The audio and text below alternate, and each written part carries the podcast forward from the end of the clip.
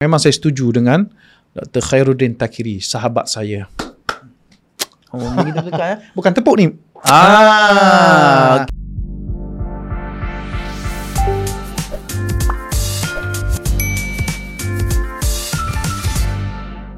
Assalamualaikum warahmatullahi wabarakatuh. Salam sejahtera. Apa khabar para penonton, khususnya anak-anak muda? Semoga sihat sejahtera. Dan we are back. Yes. Kembali dia. Kita dalam masuk sekejap. Selepas podcast hampir, anak muda. Ya, selepas hampir 2 minggu mungkin kita tidak bersiaran bersama atas berbagai kekangan lah. Saya tahu Bro Sudin agak sibuk. Macam tu, macam tu. Katanya bertanding pilihan raya baru ni. Alhamdulillah kalah. Kalah tanpa bertanding. Kita dengar juga, kita lihat juga macam mana keadaan kempen baru ni. Dia kata Bro Wan lain macam mana Bro Wan Bro Wan keliling negara ke enam negeri katanya. Alhamdulillah. Setakat ni lah. Setakat ni hanya ada hasil. Keliling saja tapi tak ada kerusi lah. Sebab tak ada kerusi saya boleh keliling. Tak ada kerusi kena duduk atas kerusi je. Alhamdulillah. Alhamdulillah. Terbaik. So macam mana? So sebelum apa-apa kita minta seperti biasalah kepada para penonton anak muda, jangan lupa untuk kita subscribe di YouTube, like, share dan komen di semua platform media sosial kita, sehingga ke Apple Podcast pun kita ada. So insya-Allah boleh teruskan perlonggil, check it out, boleh dengar, boleh tonton dan sebagainya. Dan yang keduanya Wan, kita nak ucap juga sebenarnya selepas PRN ni, tahniah kepada 6 buah negeri. Dikatakan 3 negeri di peringkat pembangkang, dikuasai oleh pembangkang, dan 3 negeri dikuasai oleh peringkat kerajaan perpaduan. So status quo dia masih lagi seri lah kita kira. Dan juga kita sepenuh itu juga kita nak ucapkan juga takziah kepada keluarga Allahyarham Yang Berhormat Datuk Seri Johari Johan, yang dan tim lah, dan kru, dan kru dia, keluarga Allahyarham dan juga keluarga kru dia yang terlibat dengan nahas kemalangan kapal terbang, pesawat ringan kapal terbang. Dan kita harapkan mudah-mudahan Yang Bumat Allahyarham Yang Bumat, yang merupakan juga Adun Pelangi di Pahang dan juga ahli mesyuarat kerajaan negeri Pahang. So kita harap keluarga beliau dan seluruh keluarga kru yang terlibat dalam nahas kemalangan itu dapat bertabuh dan bersabar dengan ujian daripada Allah Subhanahu Wa Taala, kerana insya-Allah dengan kesabaran, dengan redha di atas ujian itu, Allah Taala akan gandakan lagi pahala dan juga berikan ketenangan kepada ahli keluarga. Dan ucapan takziah juga kepada yang terlibat dalam kemalangan tersebut, walaupun tidak berada dalam pesawat, tapi ada juga kita difahamkan berapa orang yang menggunakan lebuh raya Elmina itu terlibat dalam kemalangan, sama ada yang membabitkan kemalangan nyawa ataupun kemalangan yang tidak membabitkan nyawa lah. Mudah-mudahan Allah Subhanahu Wa Taala ganjarkan atas setiap kesabaran atas kehilangan yang berlaku itu dengan lebih baik, insya-Allah. Masuk sekejap dengan ini, bertafakur dengan kita membaca sama-sama, menyedekahkan Al-Fatihah kepada seluruh keluarga yang terlibat. Al-Fatihah. Alhamdulillahirabbil alamin. Iyyaka na'budu wa iyyaka nasta'in. Siratal ladzina an'amta 'alaihim walad dallin. Amin. So prestasi PRN macam mana setakat ni? Sebelum tu terlupa kita nak bacakan. Ada satu komen daripada episod yang lepas, episod 6, okey, di mana ada salah seorang seorang yang menonton lah kita kira. Bila mana dia di komen ni, maknanya dia menonton lah channel kita ini, iaitulah Ibnu Zarai, Elias Ibnu _Zarai _. Dia tanya, ni Wan, pendapat saudara berkenaan isu Dominik Lau di Penang baru-baru ini, mengapa keputusan pimpinan agak bertentangan dengan tindakan ahli? So macam mana ni? Okay, baik, yang pertama terima kasih kepada yang bertanya. Kita alu-alukan sebarang soalan seperti biasalah. Kita akan bacakan pada slot yang pertama ni. Jadi bagi soalan ini, kita sebenarnya tidak ada hak untuk menjawab bagi pihak mana-mana parti. Tetapi kita boleh cerita secara umum. Yang pertamanya, menjadi, saya kira dalam satu organisasi menjadi satu kebiasaan. Mana-mana organisasi lah, bukan organisasi politik je.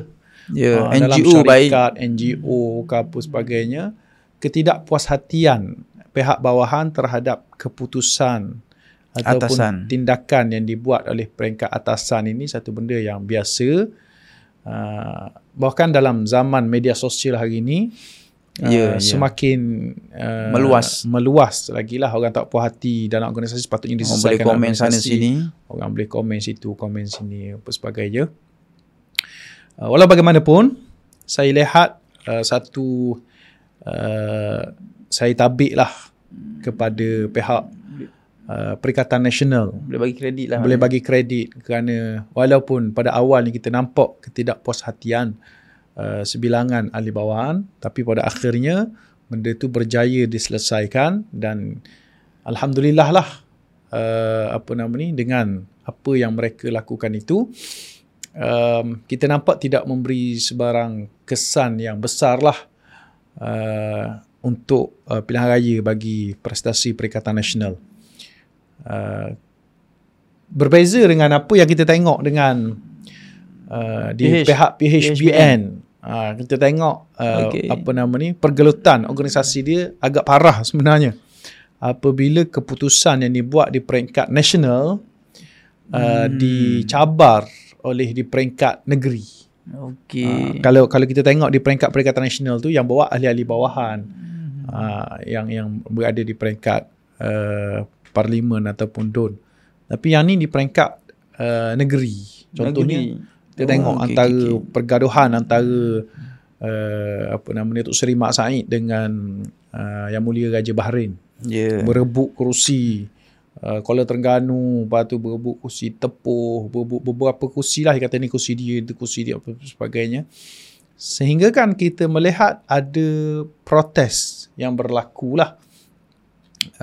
Ada sebilangan yang tak keluar mengundi di kalangan mereka, dan ada yang dikatakan mengisytiharkan diri oleh kerana pilih orang ni, UMNO tak bertanding sini, UMNO tak bertanding sini, yang bertanding Amanah, so dia tak nak undi Amanah, dia undi Perikatan Nasional. Sampai begitu sekali yang berlaku. Kita agak mengucapkan takziah ke boleh? Ya, boleh. Maknanya kita merakamkan rasa sedih lah kepada Pakatan Harapan dan Barisan Nasional yang sampai kepada hari pengundian tidak berjaya untuk menyelesaikan konflik, dan ini juga menjadi antara faktor mungkin kepada prestasi PHBN yang merudum teruk. Merudum sangat-sangat teruk di dalam PRN kali ini. Itulah responnya rasanya. Ada tambahan? Tak ada. Setakat ni satu soalan je, bang. Tak apa. Ada satu komen ni, KJ bukan lah keluar, dia dipecat. Itu komen up, lah. Up to you lah maknanya. So, betul lah. Itu setuju lah. Dan memanglah betul lah. Memanglah betul lah maknanya. Abang KJ kita ni dipecat, tak nafikan lah. Cuma tajuk dia punya program tu keluar sekejap. Bila dipecat dia kena keluar lah. Takkan duduk lanturi.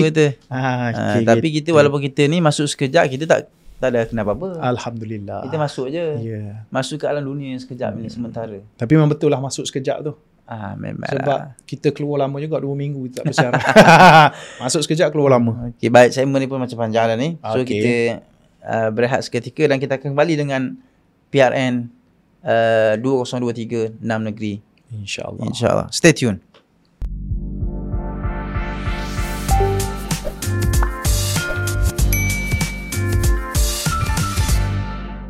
Assalamualaikum. Kembali lagi kita masuk sekejap podcast Marwan, anak muda Sudin. Baik, PR6N dipanggil, Pilihan Raya 6 Negeri, telah pun melabuhkan turai genap. Maknanya sudah seminggu lebih lah kita sudah melalui. Jadi apa kata kita bincangkan sikit tentang keputusan PRN ni, banyak yang boleh kita lihat lah, kita review balik data-data. Kalau tengok ni bang, data adalah statistik keseluruhan. Kita bertanding 6 negeri. Baik, pertama sekali Kedah. Kedah kita ada 36 kursi. Maksudnya kursi tu 36 tu 36 kursi Dewan Undangan Negeri. So PN menang 33, PH 3, BN telur ayam. Kelantan 45 kursi, PN 43, PH 1, BN 1. Maknanya baru lagi ada juga lah Batu Nisan. Negeri Sembilan 36 kursi, PN menang 5, PH 17, BN 14. Maknanya BN not bad lah di Negeri Sembilan ni. Kemudian Pulau Pinang 40 kursi, PN 11, PH 27, BN 2. Maknanya BN boleh Batu Nisan juga. Maknanya Selangor 56 kursi, PN boleh 22, PH 32, BN 2. Dan Terengganu 32 kursi, PN 32, PH, BN telur ayam. Maknanya kalau tadi ada Batu Nisan ni, tak ada Batu Nisan tu. Kata usaha, yang penting tanah je wajib. Okey, baik.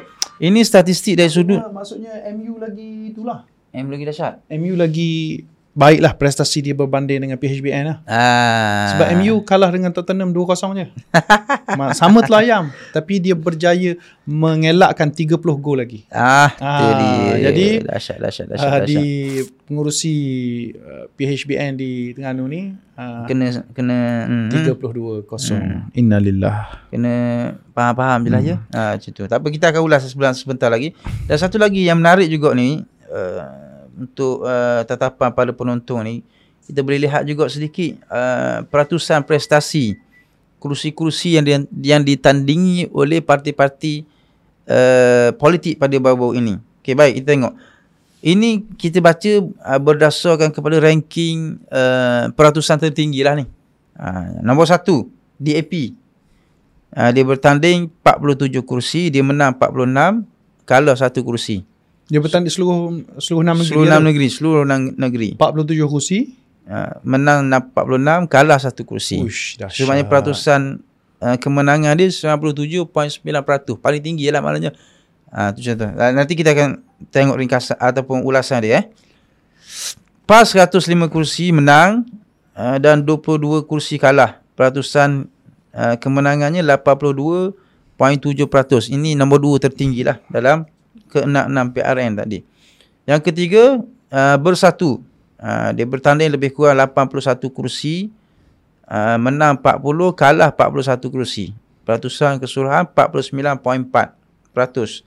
PKR, dia bertanding lebih kurang 59 kursi, menang 26, kalah 33. Peratusan menang keseluruhan 44.1 kursi. Nombor 4 berada di ranking yang keempat, kedudukan yang keempat. Yang kelima, Amanah. Dia bertanding lebih kurang 31 kursi, menang 8 kursi, 23 kursi kalah. 25.8. Dan UMNO, dia bertanding 108 kursi. Dia menang 19 kursi, kalah 89 kursi, 17.6%. Dan Gerakan 37 kursi, menang 1, kalah 36 kursi, 2.7%. So ini di mana kita melihat kedudukan ranking parti-parti yang bertanding dalam 6 negeri ini. Top 3 DAP, PAS dan juga Bersatu. Adapun PKR, Amanah, semua sekali di bawah daripada 3 negeri. Dan kita kena ingat satu perkara yang mungkin seolah-olah agak mendebarkan ataupun membimbangkan kita, di mana prestasi DAP hampir 100% yang dihantar calon pada 6 negeri ini mendapat kemenangan yang sangat dahsyat. So ini mungkin boleh kita ulas. So mungkin Beruan ada perkara yang menarik juga, nampak muka lain macam lah tu. Tak, kita sebelum kita bercakap tentang data, saya rasa baik kita ulas satu data yang diberikan, kita ulas satu. Ah, boleh je, tak ada masalah. Kita bentangkan semua data-data pening kepala orang. Yang Sudin bacakan tadi tu, tak ada ke data perbandingan antara gabungan? Contohnya PN, berapa kursi keseluruhan, berapa kursi yang dia menang. Sebab kita nampak pada kali ni, tidak ada pertembungan dah di dalam gabungan. Contohnya kalau tempat tu PH bertanding, BN tak bertanding. Sama juga di peringkat ni, PAS bertanding, Perikatan Bersatu tak bertanding, Bersatu bertanding, Gerakan tak bertanding. So memang kali ni adalah pertembungan dui parti lah, pertembungan betul-betul di antara dua major parti. Walaupun adalah parti-parti kecil yang masuk ataupun bebas yang masuk tu, tapi sistem ni sudah lama tidak hilang dalam negara kita. Sedekat dah. Kali terakhir kita dalam sistem dui partisan dalam pilihan raya umum adalah pada tahun 2013. Tahun 2013, Barisan Nasional berlawan dengan Pakatan Rakyat. Saya ingat ya. Pakatan Rakyat pada ketika itu ada PAS, ada Bersatu, Bersatu tak ada lagi. PAS, PKR, DAP. Nah, ada beberapa parti kecil lah. Itu kali terakhir pertembungan dua major parti di Malaysia. Masuk pada pilihan raya seterusnya, itu pilihan raya 2018. Pilihan raya 2018 ni berlaku pertembungan tiga penjuru. PAS dengan Gagasan Sejahtera, kalau masih ingat lagi. Pakatan Harapan, daripada Pakatan Rakyat tu lebih keluar PAS, dia jenamakan sebagai Pakatan Harapan, dianggotai oleh DAP, PKR dan juga Bersatu sebagai major parti. Kemudian di Barisan Nasional seperti biasalah. Ini kita tak cerita tentang parti-parti di Sabah Sarawak lah.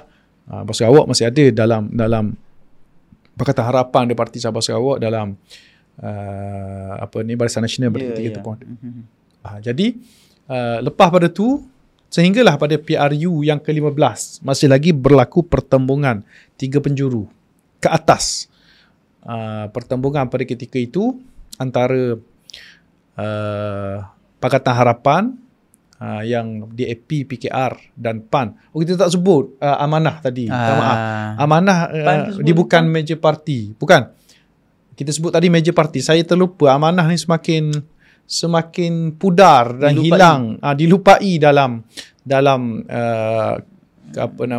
pentas politik. Jadi minta maaflah kepada kumpulan Amanah ini, sebab bila kita sebut DAP, orang akan associate terus Amanah dengan DAP. So saya sebut DAP tu termasuk PAN sekalilah, termasuk Amanah sekalilah, insya-Allah ya. Insya-Allah. Jadi dalam PRU ke-15 tu, Pakatan Harapan dengan PKR, DAP melawan PAS dengan Bersatu yang bentuk Perikatan Nasional. Maksudnya Bersatu sudah lari daripada Pakatan Harapan, masuk bersama dengan PAS buat Perikatan Nasional. Dan adalah Gerakan dan beberapa parti kecil lain. Barisan Nasional seperti biasa, cuma Gerakan keluar daripada Barisan Nasional. So, kita nampak waktu tu Perikatan Nasional ni dia ada belaka. Bekas PH, Bersatu, bekas Barisan Nasional, Gerakan masuk dalam sebuah wadah gabungan parti politik yang baru. Dan pada ketika PR6N ni lah, pada pilihan raya 6 negeri ni lah, kali pertama kembali balik sistem dui partisan antara PAS dengan gabungan Pakatan Harapan dan Barisan Nasional. So kalau kita tengok beruang, maknanya kata kita sekarang ni bila tengok dari prestasi daripada PRU ke-15 Parlimen dan PRN negeri 6 negeri ni, kita boleh sebutkan bila kita tengok situasi yang berlaku hari ni, mungkin kita boleh tukar dah. Yang mana mengatakan sebelum daripada ini blok daripada PAS dan Endegand ni, parti-parti yang sebelum ni mungkin ada parti lain, sekarang ni bersama dengan Bersatu Gerakan ni, dulu dikatakan blok ketiga dalam arena politik negara. So hari ni status tu mungkin sudah berubah. PAS ataupun gabungan PAS dan juga beberapa yang membentuk Perikatan Nasional bukan lagi blok ketiga. Bukan blok ketiga, bukan kingmaker. Bahkan sekarang ini kalau nak kata government EYT pun, itu pun sudah bukan. Sebab mereka tak pelik, sebab kita nampak mereka prestasi sudah, mereka sudah pun tu. Sebab disebut tentang prestasi parti-parti tadilah. Ya. Memang kita nampak apa nama ni, apa itulah diberi tadi. Selain daripada DAP, kerusi-kerusi PKR, Amanah, UMNO, semuanya banyak kalah daripada menang. Parti di PKR, Perikatan Nasional, PAS, Bersatu, banyak menang daripada kalah. Kecuali PAS sahaja. PAS sahaja yang banyak menang daripada kalah. Tetapi banyak kalau kita, walaupun disebut DAP 97.9%, mungkin tinggi sudut peratus, tapi kerusi yang dia dapat hanyalah 46 kerusi sahaja. Ini menunjukkan yang pertama, ini menunjukkan bahawa DAP sangat hebat, strategis dia sangat hebat. Dia memang betul-betul kaji mana kerusi yang dia jamin boleh menang. Dia bertanding di kerusi-kerusi selamat. Itu satu perkara. Tetapi mereka hanya pada had 46%. PAS walaupun di tangga kedua 82.7%, tetapi daripada 127 kerusi yang bertanding, 105 dia berjaya menang. Maknanya PAS bersifat lebih berani. Bersifat lebih berani bertanding di kerusi-kerusi yang lebih banyak berbanding dengan DAP. Tapi pada pihak yang lain pula, macam kita sebutlah, Bersatu, kita boleh kata dia atas tong lah, kita sebut lah. Dia bertanding 81, menang 40. Not bad lah. Lepas bawah pada tu teruk-teruk lah yang dia sebut ni, PKR, Amanah, UMNO dan Gerakan. Mungkin jugalah kita tengok juga kalau buang perasan jugalah, walaupun saya setuju lah dengan Wan, dia katakan apa, mungkin DAP ni dia punya strateginya agak mendalam dan agak berbisa lah kita kira, sehingga kan menghantar wakilnya bertepatan dengan, dan saya kira itulah yang mereka aim untuk untuk mendapat kemenangan. Cumanya yang kalau kita boleh lihat juga, kursi PAS di sini antara yang terbanyak, bukan sahaja di peringkat dalam Perikatan Nasional, bahkan di seluruh dalam seluruh parti yang bertanding ni, PAS yang paling banyak sekali kursi bertanding. Menandakan apa dia? Menandakan bahawa PAS hari ini bukan sahaja berani, bahkan mereka ini mempunyai kekuatan yang sangat, orang kata, bukan calang-calang, bukan kaleng-kaleng. Menandakan akar umbi mereka ni, PAS ini juga agak kuat pada hari ini, sehingga dapat mengatasi lawannya ataupun panggil parti yang dahulunya memiliki angka terbesar, iaitu UMNO dan Barisan Nasional. Maksudnya situasi PAS ni sudah berbeza mana dulu dan sekarang. Dulu, dan yalah, bila kita teringat ada satu orang hantar posting itu, posting tentang Torazak ke apa ke, jika suatu hari nanti UMNO tidak boleh diharapkan lagi untuk menjaga orang Melayu ni, maka PAS lah tempat dan juga wadah perjuangan orang Melayu. Saya tertarik dengan ini, maksudnya saya tertarik lah, sebab kalau ingat antara kempen dulu, kalau korang masih ingat macam mana PAS boleh tawan kerajaan negeri Terengganu bermula tahun 2018, dia buat program PGU, kalau masih ingat. PAS ganti UMNO, PAS ganti UMNO, akhirnya PAS berjaya ganti UMNO untuk menjadi kerajaan negeri Terengganu. Dan dalam pilihan IU ke-15 kali ni, bekas ulama PAS yang kini jadi ulama UMNO. Kenal? Dahsyat. Siapa? Ingat. At-Takiri. Yang juga semakin pudar di era politik sekarang ni, sama dengan Amanah juga. Dia antara benda hak dia duk bawa adalah UGP. UMNO ganti PAS, UMNO ganti PAS, UMNO ganti PAS. Tak tahulah apa kemungkinan dia nak ditukar. Sebab mungkin dia pegang ulama' dalam UMNO, dia nak kata UMNO sudah lebih Islamik daripada PAS, wallahualam lah. Tapi term tu saya setuju, term PGU, UGP, UMNO ganti PAS. Sebab memang UMNO sudah ganti PAS sekarang ni. Dulu PAS adalah parti kecil dalam mana-mana gabungan. PAS masuk Barisan Alternatif, masuk Perikatan, masuk Pakatan Rakyat, masuk apa Waktu sebelum, tu PAS, sebelum tu lagi Perikatan. Perikatan dan PAS pernah bersama dalam Barisan Nasional sekejap. So PAS parti kecil waktu tu 5 kursi, 13 kursi. Prestasi paling baik sebelum pada Perikatan Nasional adalah dalam Barisan Alternatif PAS pernah 31 kursi. Sekitar itu. Jadi sekarang UMNO pula dalam Perikatan, dalam Barisan Nasional, bahkan dalam Muafakat Nasional, UMNO merupakan abang besar. Bahkan kalau boleh kita tengok statistik daripada PRU yang ke-13, UMNO ada 130 kursi. Datang PRU 14, UMNO dah tinggal jadi 79 kursi. UMNO Barisan Nasional. Dan yang terkini hanya tinggal 30 kursi sahaja. Mana 30? Ni cerita tentang Barisan Nasional kan, bukan UMNO kan? UMNO Barisan Nasional lah. Tak, Barisan Nasional kita cerita. Barisan Nasional. Barisan Nasional PRU 13 133 kursi. 39. 139. Ya. Saya 133 sama Najib. PRU 13. PRU 13. Tak apa, ini khilaf ulama. Okey, khilaf lah. 130 lebih lah. Yang penting simple majority. Okay. UMNO tak pernah dapat simple majority. Ya. Sebab dia tetap bergantung kepada MCA dengan MSC. Tapi dengan Barisan Nasional dia akan dapat simple majority. So, sehinggalah pada PRU ke-15 dia hanya ada 26 kursi saja UMNO. 26 kursi, 30 kursi Barisan Nasional.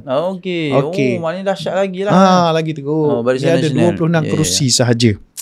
So ini masa nak cerita, maknanya memang UMNO ganti PAS sekarang ni. UMNO menjadi parti kecil, sedangkan PAS macam sudah baca data tadi, Perikatan Nasional, PAS menjadi parti yang paling dominan sekarang ni, mengatasi Gerakan dan juga Bersatu. Memang saya setuju dengan Dr. Khairuddin At-Takiri, sahabat saya.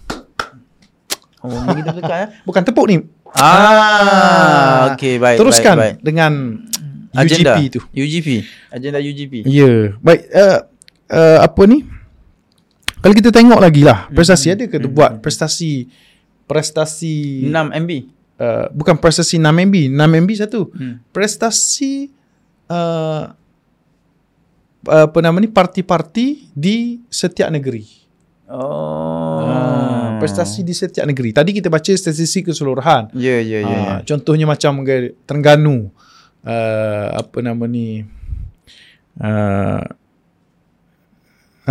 boleh saya baca lah. Boleh saya bacalah. Data sikit, baca sikit-sikit je. Di Terengganu, prestasinya pada PRU ke 14 ada PAS ada 22 kursi, PH tiada. Ada PH waktu tu sampai tahap ada yang hilang wang deposit. BN 10. Ini pertembungan tiga penjuru lah, menyebabkan 22-10. Tapi pada PRU ke-15 PAS boleh 32 yang sama. Maknanya PAS peningkatan, sebab PAS tak boleh nak pergi dah. Di Terengganu ni maksimum 32 je. Mungkin kalau ada 100 lain cerita pula. Okey, ada peningkatan, walaupun kita nampak peningkatan sedikit sahaja, tapi sebenarnya dah rapat ceiling dah, orang kata. Tak nak pergi dah. Sebab dia ada 32 je. Mungkin lepas pada ni boleh difikirkan persempadanan semula, boleh buat 50 kursi ke. Sebab kita nampak demografi di Terengganu ni pun ada kepadatan, pertambahan pengundi-pengundi yang agak tak seimbang lah. Jadi kita perlu untuk meluaskan lagi, mungkin boleh berlaku persempadanan semula. Okey, di Kelantan, PAS belum ni 37 kursi. Pada PRU ke-15 naik 43 kursi. Cuma PH lah naik juga. PH kita ucap tahniah lah di Kelantan kerana berlaku peningkatan 100%. Daripada PRU 14 kosong kursi, dia dapat 1 kursi. Peningkatan 100%. Tahniah. Cuma kita ucapkan takziah kepada Barisan Nasional, daripada 8 kursi tinggal satu kursi sahaja. Di Kedah, daripada PRU 14 15 kursi, PAS berjaya tambah, Perikatan Nasional berjaya tambah 33 kursi. Peningkatan lebih 100%. PH daripada 18 kursi. Ini takziah kepada PH pula. Daripada 18 kursi tinggal 3 kursi. Kejatuhan juga lebih daripada 100%. Di BN kosong lah, daripada 3 ke kosong. Pulau Pinang. Pulau Pinang, PAS sebelum ini, 1 kerusi. Berjaya menambah 11 kerusi. Peningkatan 1,100%.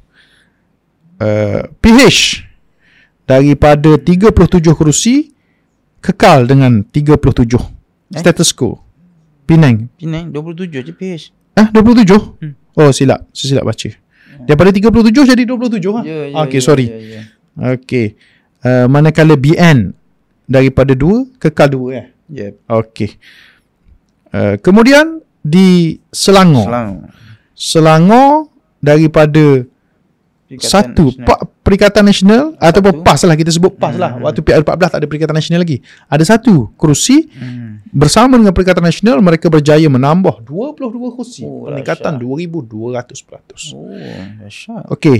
Kemudian daripada PH 51 mereka kurang menjadi 32. Tinggal 32.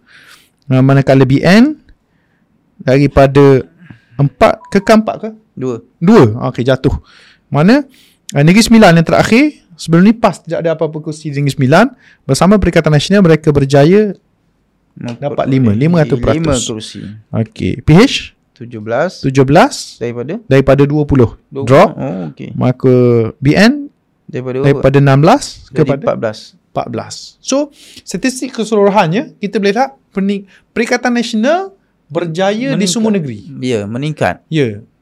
Pemenang sebenar itulah yang disebut oleh Didi Chronicle. Dia buat satu lagu. Didi Chronicle buat satu lagu. Dia kata menang dalam kalah itulah Perikatan Nasional. Kalah dalam menang itulah Pakatan Harapan dan Barisan Nasional. Dahsyat. Macam lagu kalah dalam menang ni. Kalah dalam menang Mawi dengan Shamsul, sahabat saya tu. Dahsyat. Bila nak jumpa Mawi ni? Nanti kita aturkan. Kemudian ajak join lah. Masuk sekejap. Okay. Boleh tak ada masalah. Kita bersiaran di studio Astro pun tak apa. Okey, insya-Allah boleh. Okey. Jadi panjang lagi ni. Banyak data. Tu. Apa? Kita nak berehat seketika. Dan kembali selepas ini. Boleh. Kita rehat dulu. Check it out. Masuk sekejap. Podcast anak muda anda.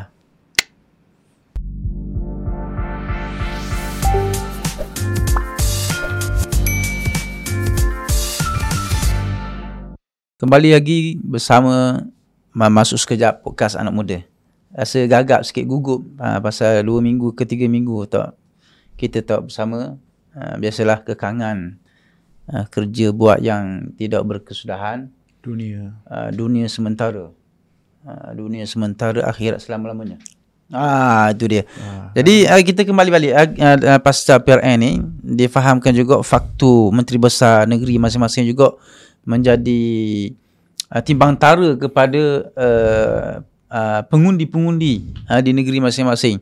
Apatah lagi kita lihat macam contoh dalam KS keluar sekejap ada bagi MVP yang terbaru kepada Yang Amat Berhormat Datuk Seri Dr. Ahmad Samsuri Mukhtar, Menteri Besar Terengganu. So ini suatu perkara yang mungkin kita kena boleh lihat ataupun kaji secara kalau tak dalam pun secara surface surface ke ikutlah maknanya. So apa pendapat abeware kita? Okey, mungkin dibagi MVP. Saya tak tengok ke? Tengok ke? Tak tengok yang kekat-kekat macam tu je. Apa sebab apa dibagi MVP tu? Tak ingat. Yang penting dibagi MVP lah. So, mungkin saya pun tak tengok juga. Mungkin dia sebut Abang Syahril sebut tentang Datuk Seri Samsuri ni, mungkin kejayaan luar biasa lah. 32-0. Cuma saya yakin lah Dr. Sam ni tidak keseorangan. Tim-tim yang hebat di belakang seluruh 32 dom mainkan peranan untuk Perikatan Nasional untuk menggaih kemenangan 28 kerusi PAS, 5 kerusi UMNO, semua sapu bersih, termasuklah kerusi-kerusi bekas MB. Datuk Seri Mat Said kalah kepada Datuk Lee, pengurusi Bersatu mengalahkan pengurusi perhubungan UMNO. Oh, hebat. Hebat Datuk Lee, the giant killer. Dan kita fahamkan Datuk Lee diamanahkan untuk memegang ASKO Ahli Majlis Mesyuarat Kerajaan Negeri. Tahniah Datuk Lee. Juga kejayaan juga untuk YB Ustaz Khazan yang berjaya juga the giant killer, berjaya mengalahkan bekas MB juga, Ahmad Razif, Datuk Seri Ahmad Razif. Ya, dan juga ramailah, maksudnya semua sekali lah. Giant killer juga banyak. Mana siapa? Yang orang panggil apa, kalau orang kata menang satu kursi ni, kira menanglah negeri Tengah ni. Telemong. Itu juga tahniah kepada Cikgu Awi. Yang berjaya untuk senang ceritanya PAS masih belum boleh menang di sana. Tapi Perikatan Nasional Bersatu berjaya. Ada ramuan je. So ramuan yang terbaik. Kredit perlu diberikan jugalah kepada Bersatu, perlu diberikan kepada semua petugas-petugas. Kita difahamkan bahawa di belakang setiap calon-calon Bersatu ni adalah kerjasama yang mantap diberikan oleh PAS sendiri. Yang kita tahu PAS merupakan parti yang sangat hebat akaun B-nya di seluruh Malaysia lah. Mana-mana pun ada cawangan dia, mana-mana pun kuat, mana-mana. Dan kita pun jangan lupa juga untuk ucapkan tahniah dan syabas kepada penggerak parti-parti yang lain, kerana telah memberikan saingan yang sengit juga. Tidak sembarangan lah. Begitu meriah, kita nampak begitu meriah lah. Tahniah lah kepada semua parti yang bertanding pada 6 negeri, PRN 6 negeri. Termasuk mungkin orang lupa muda. Apa prestasi muda? Muda. Hilang deposit ke tak? Hilang deposit tak pastilah, tapi telur ayam jugalah. Ya faham lah tu. Cuma di Terengganu, di bandar tak tahu, tak ada cerita. Tak pastilah, macam dia seolah-olah tidak ada. Kita nak bincang pun takut benda tu tak ditanya. Sensitif. Takut muda terasa. Tak apalah. Jadi kita tak payah bincang. Cuma syabahlah muda, kena berani. Memang anak muda kena berani. Berani menghantar wakil di bukan sahaja di sebelah pantai barat ataupun di negeri-negeri yang kuat PH. Tapi termasuk juga di negeri pembangkang, di Peringkat Persekutuan, negeri-negeri yang dikuasai oleh PN lah kita kira. Muda sanggup berani menghantar wakil. Tahniah lah muda. Tabik Spring orang muda. Yes. Tadi cerita tentang Datuk Seri Ahmad Samsuri, Dr. Sam tadi tu. Saya kira elok juga kita tengok sekali prestasi 6MB ni lah. Kita pergi kepada Kelantan dululah. Kelantan, Datuk Ustaz Ahmad Yaakob yang bertanding di Dom Pasir Pekan pada PRU 14, dia dapat 8,352 majoriti. Pada PRN 15 ini dia mendapat 12,811 majoriti. Maknanya prestasi yang menaiklah. Terengganu, Datuk Seri Dr. Ahmad Samsuri Mukhtar daripada Dun Rendang, PRU 14 dia dapat 6,028 majoriti.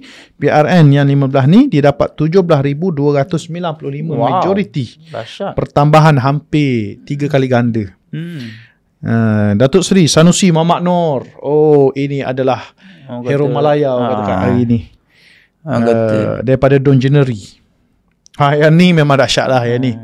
Daripada PRU 14 2,455 majoriti, PRN 15 ni 16,050 majoriti. Ya Allah. Berapa kali ganda tu? Hampir 8 kali ganda. Dahsyat.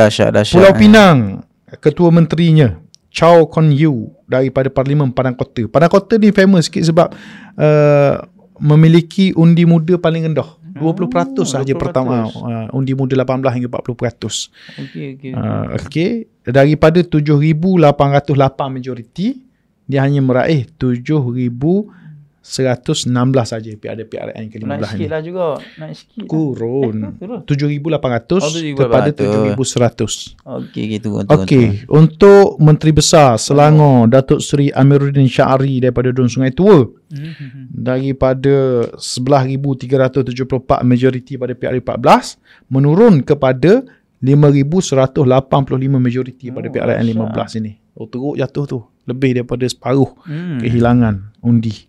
Dan terakhir Negeri Sembilan, Datuk Seri Amiruddin Harun daripada Dun Sikamat ini menteri besar dia lah, daripada 3,413 majoriti pada PRU 14 menurun juga kepada 2,662 majoriti pada PRN 15 ini. Maknanya secara keseluruhannya semua adun MB bekas MB di tiga negeri Perikatan Nasional semua meningkat undinya. Manakala Pulau Pinang, Selangor, Negeri Sembilan daripada Pakatan Harapan semuanya menurun. So ini ada satu gambaran signal yang jelas jugalah kita kira supaya ialah check and balance terhadap tiga menteri besar yang di peringkat Pakatan Harapan itu perlu adalah supaya tidak terlalu selesa. Dan pun begitu juga di peringkat tiga negeri di peringkat yang dimenangi oleh Perikatan Nasional tidak boleh menganggap ini suatu kejayaan yang memberangsangkan sehingga kita jadi overconfident dan selalu berada di kondisi yang apalagi selesa, zon selesa, supaya nanti rakyat semakin melihat 5 tahun ke hadapan ini adalah merupakan kita kata hak rakyat, dan ini adalah merupakan juga zaman kebangkitan rakyat khususnya orang muda.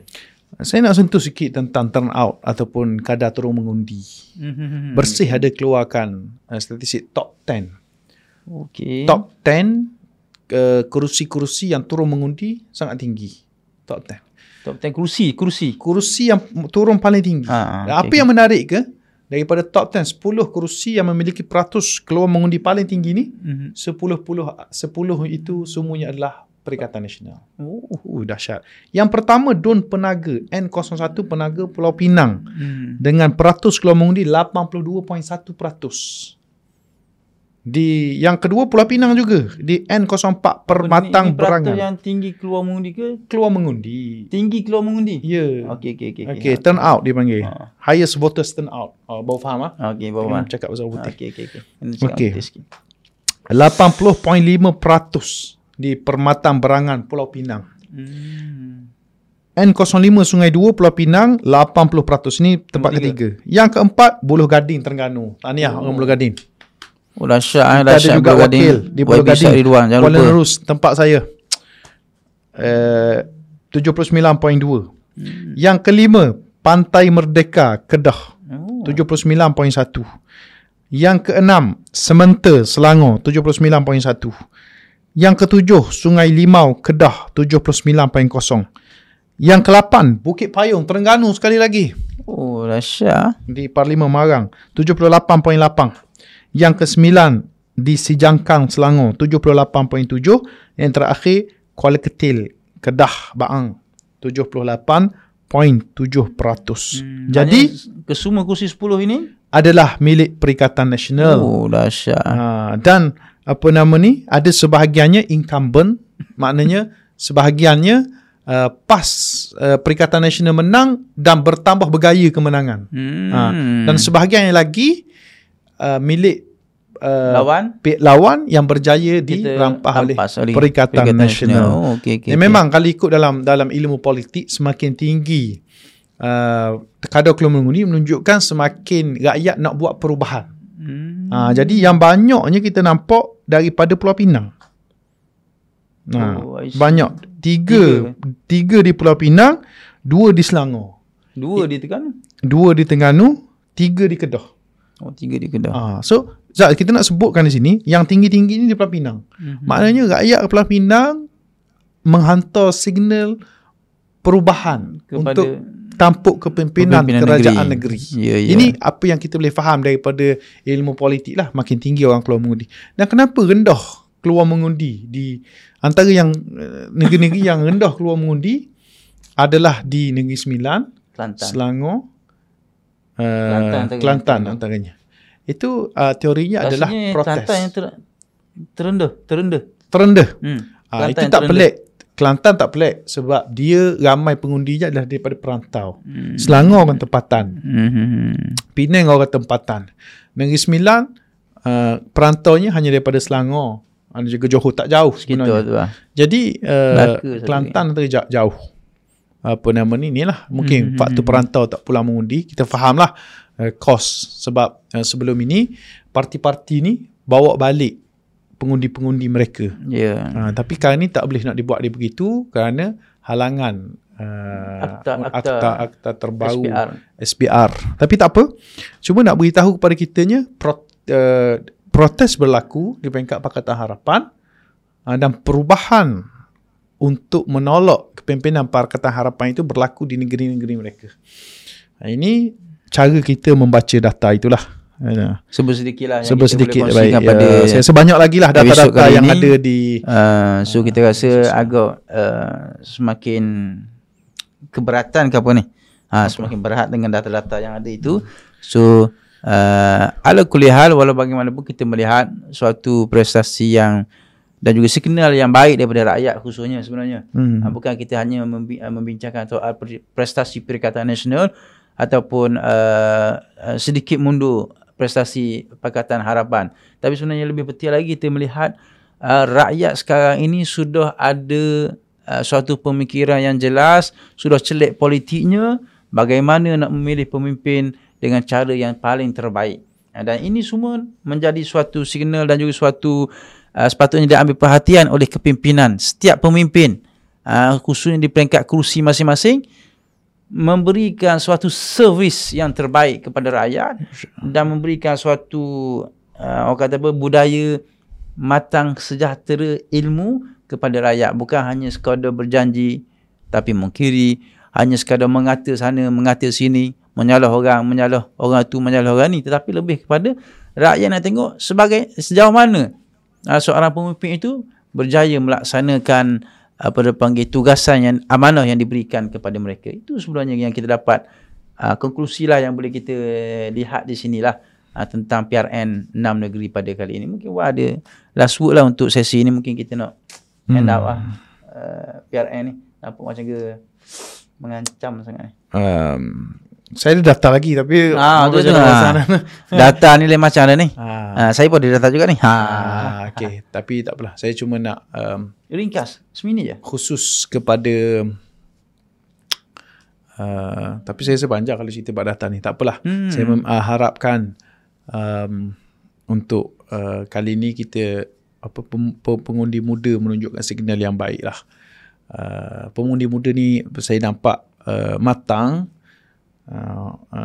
Faktor individu calon tak banyak pengaruh. Sebab orang duk cerita pengundi muda ni pemilihan dia tak matang. Dia tengok orang famous sikit, dia tengok orang yang handsome sikit ke, cantik sikit ke, ataupun siapa-siapa yang boleh gula-gulakan dia dengan tawaran itu ini. Macam yang Zahid Amidi pernah sebutlah nak bagi geran untuk persatuan motor lah apa sebagainya,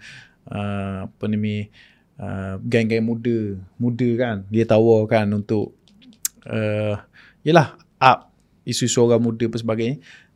Sepatutnya kita tengok mereka-mereka yang menggula-gulakan orang-orang muda ni lah yang akan diundi sepatutnya. Sebab orang muda memang tinggi peratusannya daripada 45 kerusi 173-nya adalah 80% ke atas orang undi-undi. Tapi hakikat yang berlaku kita nampak golongan yang menggula-gulakan tak menang. Hatta kalau kita to be fair lah di Perikatan Nasional sendiri banyak yang antara calon yang famous tu calon Khalid Mahtab, mana yang orang kata the next KJ. Tu tak tahu tu famous tu di kalangan perempuan, dia handsome, cantik. Di Perikatan Nasional tu. Tapi dia kalah. Dia kalah, menunjukkan bahawa dia tak sama macam pemilihan kita di negara-negara barat. Contohnya di Ukraine, yang menang tu jadi presiden Ukraine sekarang ni bekas pelawak. Dia famous sebab dia pelawak. Jadi saya rasa rakyat Malaysia walaupun berumur 18 nampak lebih matang, lebih sejahtera dalam pemikiran, bukan melihat kepada populariti calon yang sebab tidak ada kena-mengena dengan tu dan sebagainya. Maka saya yakin masa depan negara ini akan baik insya-Allah. Cuma ni yang tak best ni. Anak-anak muda ini perlu untuk sentiasa dimantapkan lagi ilmu politik mereka, ilmu tentang hal ehwal semasa, supaya mereka ini tidak tertipu dengan media sosial dan juga agenda-agenda mereka yang cuba nak merosakkan pemikiran anak-anak muda yang alhamdulillah baik pada hari ini. InsyaAllah. Sekali lagi tahniah dan syabas kepada seluruh pengundi dalam negeri, khususnya anak muda yang telah pun memberikan suatu signal, suatu perubahan, suatu panggil isyarat yang jelas kepada pemimpin-pemimpin kita di semua peringkat dan di semua parti politik yang bertanding. Dan kita mengharapkan insya-Allah, kita doakan kesejahteraan kepada negeri yang bertanding, negara dan juga termasuklah juga negara yang kita cintai ini insya-Allah. Jumpa selepas ini, jangan ke mana-mana. Check it out.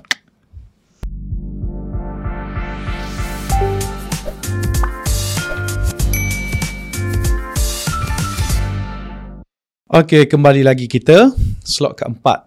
Masuk sekejap. Okey. Ada slot-slot sekarang ni. Slot empat. Slot okay. So, kita tinggalkan sekejap keputusan-keputusan PR6N. Yang lepas yang biarlah lepas. Sangat menarik. Cuma mungkin kita boleh ulas isu-isu yang berlaku pasca PR6N ni. Oh, PR6N. Isu pilihan raya 6 negeri lah. Oh, kita sebut G6N. Oh, G6N bukan G6N, E6N lah. E6N. Lantak apa benda pun. Lantak. Lantak P lah. So antara isu yang banyak lah, benarnya banyak, banyak isu-isu. Pasca PRN ni memang dahsyat. Yang pasca lah. Pasca PRN lah. Okay. Memang dahsyat lah. Dahsyat. Banyak juga orang panggil benda timbulnya isu-isu yang panas lah, kontroversi yang membimbangkan, yang kita kata parah pun ada juga. Parah ini. Jadi antara yang paling kita kesal lah, antara yang berlakunya adalah berkait dengan kenyataan-kenyataan daripada parti-parti di peringkat kerajaan, terutama sekali UMNO lah, apabila mengalami kekalahan teruk terutama di negeri-negeri Kelantan, Terengganu dan Kedah ni. Dikeluarkan iaitu kata pengundi yang tak mengundi mereka tak matang, tak kenang budi. Ada yang good luck lah, macam Azalina sebut lah, good luck lah, siapa-siapa yang undi dia nak kepada maksudnya dia hina orang yang mengundi pembangkang. Bahkan kalau tak silap kita tengok dalam netizen pun ada beri cadangan kepada PMX dan kerajaan perpaduan, mana kata oleh kerana rakyat dah memilih pembangkang, so kerajaan perpaduan moving forward, cara kepada ataupun ambil kisah hanya kepada kerajaan yang selari je dengan kerajaan pusat. Bukan netizen tu, pimpinan UMNO ada sebut. Yalah, ni netizen pun ada juga sebut. Oh, netizen pun sebut. Nak ceritanya ni. So kita harap seolah-olah daripada orang pemimpin dah jatuh kepada rakyat dah. Betul lah kata pepatah menyatakan bahawa anna soal adini mulukihim. Allah. Kalau orang atas buat begini, ia akan berkesan pada orang bawah. Kalau orang atas resis contohnya, orang bawah pun akan resis. Kalau orang atas ekstrim, orang bawah pun akan ekstrim. Maka ini suatu seolah-olah suatu budaya yang tidak sihat. Tapi tidak kita harmoni. Tak salahkan semua netizen lah. Netizen yang mengikut segelintir saja. Mengikut politik mundur Pakatan Harapan ni lah saja. Dan kita juga sedih juga dengan Pakatan Harapan ni. Sebelum ni Pakatan Harapan ni lah yang paling kuat. Paling kuat nak undi 18. Kan ni dah banyak dah kata undi 18, kembalikan undi 21. Undi 18, lepas tu apa lagi bebas bersuara, bebas itu, bebas ini, beri keadilan itu lah kali tiba-tiba. Mereka senang ceritanya semua itu diucap hanya retorik. Dia macam ahli cakap kitab, tak serupa fikir. Ahli kitab, kalau kita belajar bidang agama kan, ahli kitab ni dia suka undang-undang atau suka perkara-perkara yang menguntungkan dia saja. Itulah ahli kitab ni, dia Tuhan kata dia menyebut tentang nas-nas kitab dia, dia menyembunyikan nas-nas. Dia sebut yang untung-untung dia je. Maknanya yang kena dengan, yang selari dengan perut bedah dia, yang selari dengan hawa nafsu, itu yang dia akan buat, dia akan ikut.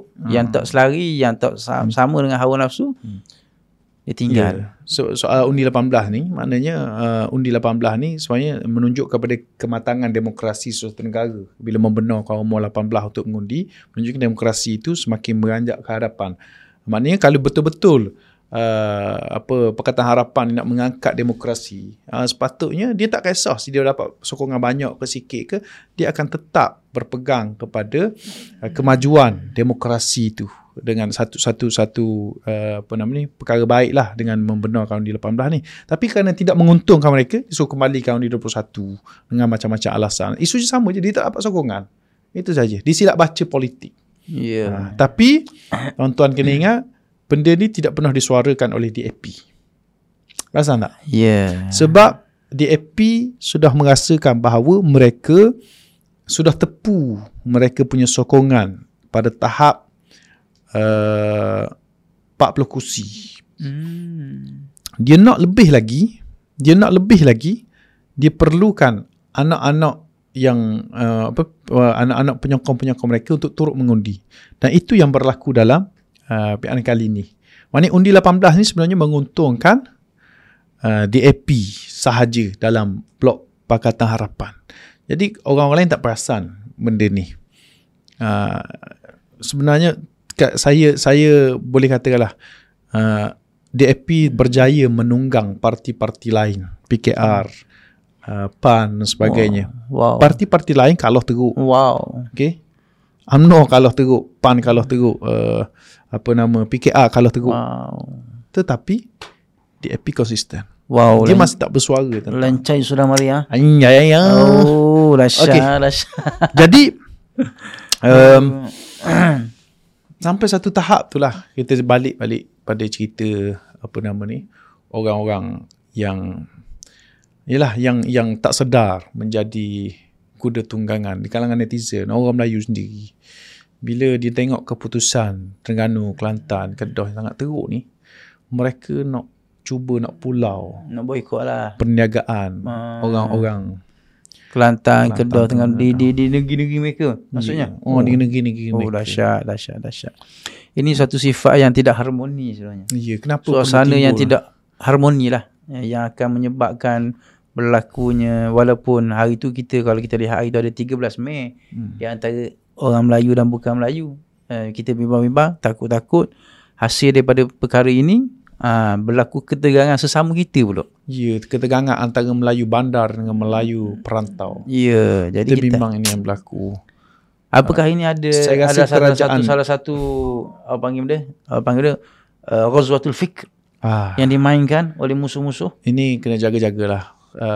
Kerajaan sepatutnya bersuara tentang apa yang berlaku sekarang ni. Tak boleh perdiam diri. Jangan membiarkan. Janganlah kerana kenyataan ini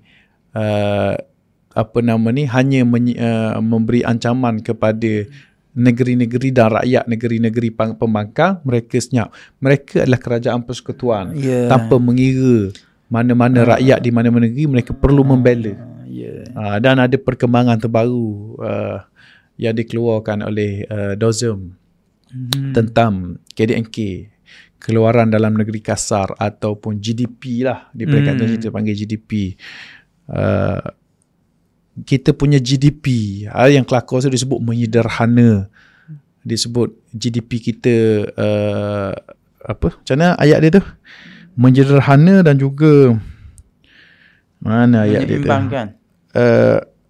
tumbuh perlahan. Maksudnya senang cerita, bahasa mudahnya adalah menurun. Menurun, jatuh, merudum, daripada 5.6% kepada 2.9.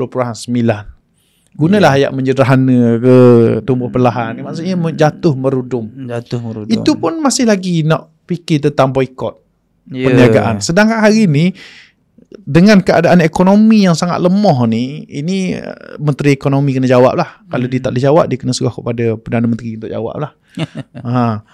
Kenapa KDNK kita begitu lemah? Bagaimana aliran transaksi jual beli antara ayat yang berlaku ni? Kalau kita berlaku boikot antara kita juga, peniaga-peniaga dalaman kita sendiri, daripada 2.9 mungkin boleh jadi 1.9. Ya, ini perkara yang kita harus berasalah. Mana kata kepimpinan di peringkat persekutuan kena ambil something lah, kena buat action lah, take action lah. Yeah. Terutamanya bagi meredakan ketegangan di antara sesama Melayu ini, boikot-boikot ini, supaya apa? Supaya orang kata kepimpinan Pakatan Harapan khususnya menerusi persekutuan ni kena berlapang dada lah dengan keputusan PRN. Yeah, terimalah. Kena turun padang, kena touch down supaya rakyat dapat diharmonikan kembali. Jangan hanya berdiam diri kerana apa? Kerana ini memang sepatutnya kita kena buat macam ni. So kita no. Bahaya peperangan sudah pun berlalu. Yang ada sekarang di hadapan kita adalah untuk moving forward, dan kita nak bagaimana kita nak serve rakyat ini dengan cara yang terbaik dan mengharmonikan keadaan suasana negara kita ini. Nama pun dinamakan mereka, dakwa mereka kerajaan perpaduan. Janganlah hanya yang berpadu tu hanya berslogan saja, ataupun yang berpadu tu di peringkat parlimen saja, di kalangan ahli-ahli wakil rakyat saja, tapi di bawah ni berpecah belah. Ini bukan satu contoh yang baik yang perlu ditunjukkan oleh. Jangan hanya perpaduan itu hanya slogan saja. Tunjukkanlah kepimpinan melalui tauladan. Ini yang kita nak sebenarnya. Kita di Terengganu ni melahirkan rasa kesal kerana bila disebut peniaga-peniaga yang ada di Selangor, termasuklah antaranya peniaga-peniaga kita. Sebenarnya peniaga-peniaga kita lah yang memajukan negara. Bila peniaga kita keluar meniaga di sana, peniaga-peniaga kita lah yang sebenarnya menyumbang kepada aktiviti ekonomi di sana. Ya, peniaga Melayu Islam kita lah. Bukan mereka tu tak mampu untuk majukan. Kita nak sebut negeri Terengganu ni sudah cukup baik. KDNK Terengganu, waktu KDNK Nasional 5.6, kita sudah 5.9. Ya. Maksudnya bila orang-orang Terengganu, Kelantan yang pandai berniaga ni pergi keluar, sepatutnya golongan-golongan ni yang bawa kebijaksanaan mereka merancakkan ekonomi dalam negeri ke negeri-negeri tersebut. Yes. Kita tak bimbang kalau orang mereka nak boikot orang-orang Terengganu, orang Kelantan ni. Mereka nak boikot, orang Kelantan, Terengganu boleh balik ke negeri masing-masing. Ahlan wa sahlan, kita boleh rancakkan perniagaan di negeri masing-masing. Yes. Mungkinan kita punya GDP negeri akan meningkat lebih daripada nasional lagi, daripada 59 mungkin boleh naik 6.9, naik 7 apa sebagainya. Tetapi tuan-tuan fikirlah bila berlaku boikot yang sekarang ni pun sudah 2.9% menurun, mungkin KDNK di peringkat nasional boleh turun sampai 2% wal-iyazubillah. Sikit nak sama macam KDNK waktu kita COVID dulu. Inikah cara kita nak mentadbir negara? Maka fikir-fikirkanlah. Dalam bab politik pun kita tak berjaya untuk menyatu padukan. Dalam bab ekonomi pun kita amat kesal. Rasa ini satu perkara yang sangat malang lah kalau ini berlaku. Ini parah. Dan ini akan menyebabkan suatu kita kata malapetaka lah kepada negeri dan negara tercinta ini. Yeah. So kita harap ini dapat diambil perhatian sungguh-sungguh oleh kepimpinan di peringkat persekutuan. Dan kita sangat yakin Wan, 6 negeri yang bertanding baru-baru ini ni akan menunjukkan sikap yang profesional. Cuma kerajaan persekutuan yang seolah-olahnya menjadi ayah ataupun bapa kepada negeri-negeri dalam Malaysia ini mesti menunjukkan satu contoh yang terbaik. Bukanlah berat sebelah, bukanlah masih lagi berpolitiki, bukanlah lagi politik balas dendam, politik itu, politik ini. Tapi ini adalah merupakan tanggungjawab dan amanah yang mesti kita sama-sama pikul dan kita realisasikan keharmonian dan keamanan itu. So, yalah, kita haraplah, kita doalah semoga Malaysia terus menjadi sebuah negara yang sejahtera. Malaysia sejahtera. So, kita rehat dulu. Kembali selepas ini. Check it out. Stay tuned.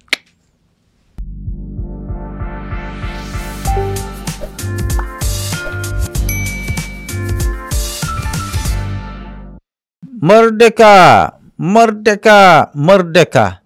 Baik, kembali semula bersama dengan Masuk Sekejap Podcast Anak Muda. So, 31 Ogos semakin hari semakin tiba. Kita lihat suasana merdeka lambaian merdeka, apa lagi, lambaian bendera pun sudah apa lagi, mula digerakkan, bahkan di kereta-kereta, di premis-premis kerajaan, bendera Malaysia sudah pun berkibar. So ini suatu semangat patriotik yang bagus sebenarnya, bang. Saya ada sahabat saya tadi di hantar apa nama ni, dia beritahu PAS, PAS arahkan semua pasti-pasti mengibarkan jalur gemilang. Oh, sangat patriotik saya nampak PAS ni. Tapi kenapa masih ada lagi yang masih orang-orang, segelintir orang-orang yang masih lagi tidak mempunyai semangat patriotik di kalangan kita ni, bang? Macam mana tu? Yelah, kita nak cerita pun sebut salah sebenarnya. Tak? Tapi ceritalah. Nak buat helmet ni pula macam mana ni? Ni nak beritahu patriotiknya kita ni. Lain macam ni, lain macam. Ini helmet kita pre-order sebelum bulan 8 lagi. Helmet pre-order ni. Dia bagi sekali CJ, bagi sekali, tapi kita tak promote, dia tak suruh kita promote. Kita tak beritahu lah jenama apa. Tapi ni memang kita beli ni bukan murah ni. Kita beli ni untuk memang edisi khas Malaysia, Truly Asia, 31 Ogos 1957. Ulang tahun kali ni, tahun ni ulang tahun ke-66. Helmet ni dah sampai ke Thailand. Dahsyat. Healing. Healing sampai pagi tak balik. So, kita nak ceritanya, kita rakyat Malaysia perlulah berjiwa patriotik. Perlu apa nama ni, walaupunlah orang mempertikaikan tentang hakikat kemerdekaan kita ni, tapi kita kena mengiktiraf secara fizikalnya kita sudah berjaya mengusir penjajah keluar tanah air kita, negara kita ni. Merdeka. Mengisytiharkan 31 Ogos tahun 1957 sebagai tahun kita berjaya mentadbir negara melalui orang-orang kita sendiri. Itu cuma kita tinggal perjuangan kemerdekaan itu masih lagi perlu diteruskan. Berterusan. Sakibaki pemikiran dan juga set undang-undang dan budaya daripada penjajah itu masih hadir dalam kalangan masyarakat kita. So kita harap kemerdekaan ini biarlah kita hayati dengan sebaik-baiknya. Cuma ada situ. Jangan kita hatta dalam tempoh ataupun waktu kemerdekaan ini pun juga jangan kita masih lagi nak berpolitiking dalam hal-hal yang berkait dengan semangat patriotik ini. Tapi ada satu isu lah yang timbul. Saya terbaca dalam Facebook macam lawyer buruk, lawyer yang rambut blonde tu. Apa tu? Nama dia tu? Kasim selamat. Siti Kasim. Sorry. Kasim selamat gitu. Siti Kasim. Dia respon lah. Dia kata apa? Negeri-negeri perikatan, negeri-negeri pembangkang lah, mula ceritanya pembangkang kerajaan pusat ni menawarkan logo alternatif sempena sambutan merdeka. So apa komen? Ini sepatutnya bukan saya yang perlu jawab ni. Sebab saya bukan kerajaan. Tak komen. Tapi sebagai itulah awam. Bagi saya ini satu perkara yang bukanlah kata-kata kurang baik, tapi sepatutnya kita kena melihat juga. Macam kita sebut tadi lah, bila bapa ataupun ayah memberikan contoh yang tidak baik, maka begitu jugalah anak-anak. Kalau bapa kencing berdiri, anak kencing berlari. So bila mana kita difahamkanlah, kita dengar ura-ura tema apa lagi kemerdekaan kita pada kali ini agak bukan agak, hanya seolah-olah ada dipolitikkan. So kita harap benda-benda macam inilah. Kalau semangat patriotik, biarlah kita tunjukkan yang sebenar-benarnya. Bukan lagi bila perkara yang berkait dengan patriotik, berkait dengan apa namanya, perkara yang umum sejagat untuk negara kita ini, biarlah kita fair and square. Ya betul-betul, kita kerajaan, bukannya kita apa dia panggil parti ni, kalau parti suku ni kerajaan Malaysia. So kita harap benda macam ni sepatutnya tidak ada lagi lah, walaupun sebelum ini telah pun ada berbeza tema ataupun logo di peringkat kerajaan persekutuan dan juga kerajaan negeri. So kita agak benda ni sepatutnya tidak berlaku lagi dah. So apa pendapat kita bagi pada pendapat ni bro Wan kita lah. Okey. Komen, apa komen dah? Tak tahulah. Jadi yelah patutnya penjelasan dibuat. Tapi saya melihat juga tema yang hari ni, tema yang agak maknanya apa tema dia? Apa tema? Malaysia Madani, begitulah. Malaysia Madani sekarang ni tema ini agak kontroversi kerana tema ni nampak terlalu politik. Tema ni walaupun disebut tentang Madani, Malaysia Madani tekad perpaduan penuhi harapan. Jadi kita bagi saya tema ini tema yang tidak apa? Patriotik. Ya, tema itu sendiri tema yang tidak patriotik. Sepatutnya tema patriotik ni tema yang boleh diterima oleh semua tanpa berbeza politik, berbeza pihak. Bila diguna atau kata kunci dia Madani, harapan, perpaduan. Ini semua merujuk kepada Pakatan Harapan. Ya. Yeah. Ini satu tindakan untuk memaksa negeri-negeri ataupun parti negeri-negeri diperintah oleh parti lain untuk menyokong mereka. Ini satu tindakan bagi saya yang tidak patutlah, tidak pantas, tidak tuntas. Yeah. Jadi apabila negeri-negeri ini menawarkan untuk satu logo alternatif, bagi saya itu bukanlah sikap tidak patriotik. Yeah. Kerana sikap mereka sendiri menyambut kemerdekaan itu satu patriotik. Patriotisme sambut kemerdekaan negara. Cuma mereka tidak setuju dengan logo. Mereka tak ada lah kata kita tak mau sambut 31 Ogos. Yeah. Kita nak sambut hari tahun lain. Itu lagi tidak patriotik, tapi bukan itu yang berlaku. Kita sekarang ni dengan diseleweng. Kita sekarang ni sedang dikelirukan oleh mereka-mereka yang mengatakan negeri-negeri ini tidak patriotik. Sebenarnya negeri-negeri ini kita nampak cuma tidak bersetuju dengan tema Yang agak politik, yang agak maknanya sampai ke tema kemerdekaan, tema nak hari kebangsaan pun nak berpolitik juga. Ini apa kejadah semuanya ini. So kita harap maknanya rakyat terus lagipun kita nampak musim bahaya ni, sorry. Kita nampak yang sebelum ni pun memang digunakan dulu tema Malaysia Prihatin, tema Satu Malaysia. Ya. Itu je lah mungkin mereka guna waktu-waktu tu. Tapi kita nampak pada era Tan Sri Muhyiddin mula 2018 dia sudah tidak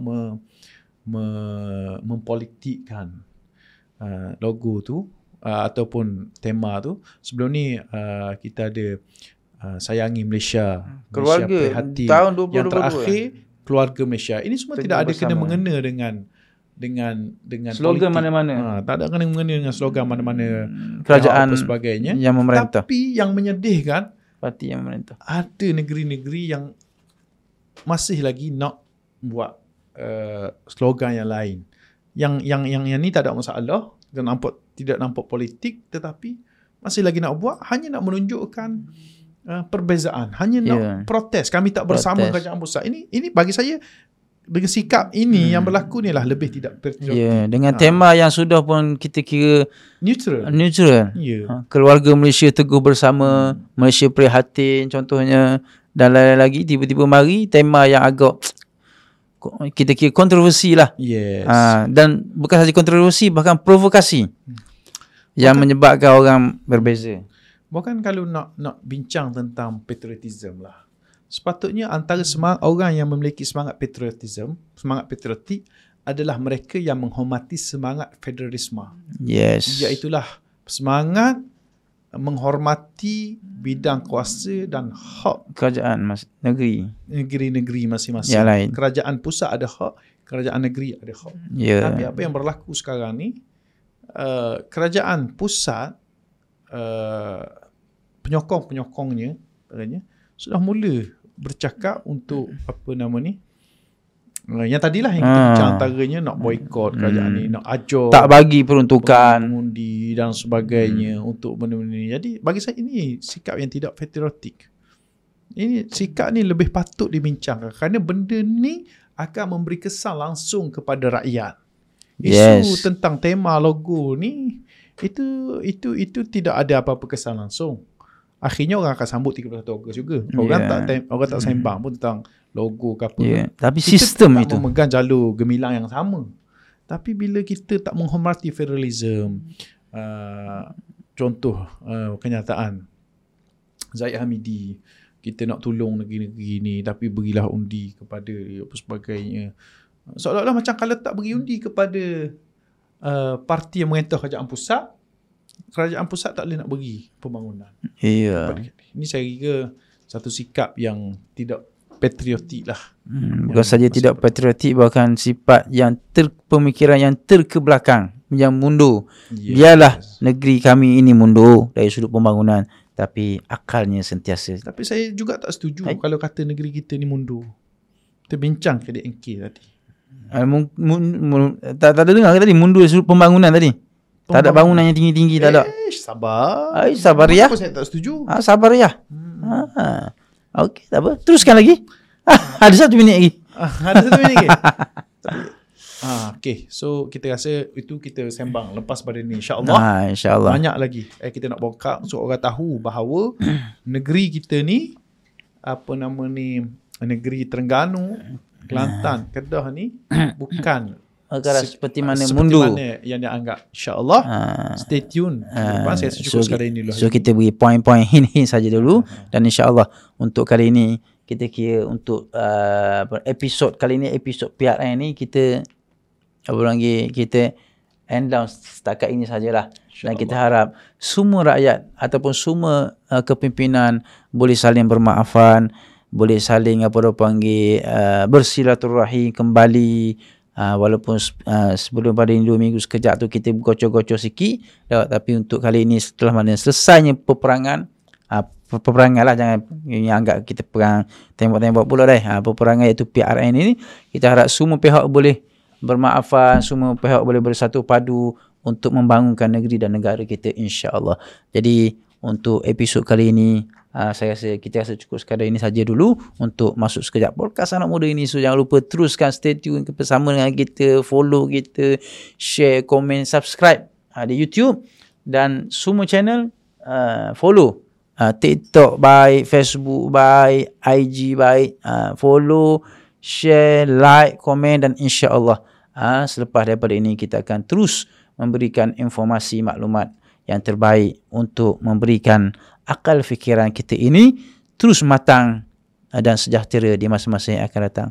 Jumpa lagi di episod yang akan datang bersama dengan kami, Marwan dan Sudin, dalam podcast Masuk Sekejap Anak Muda.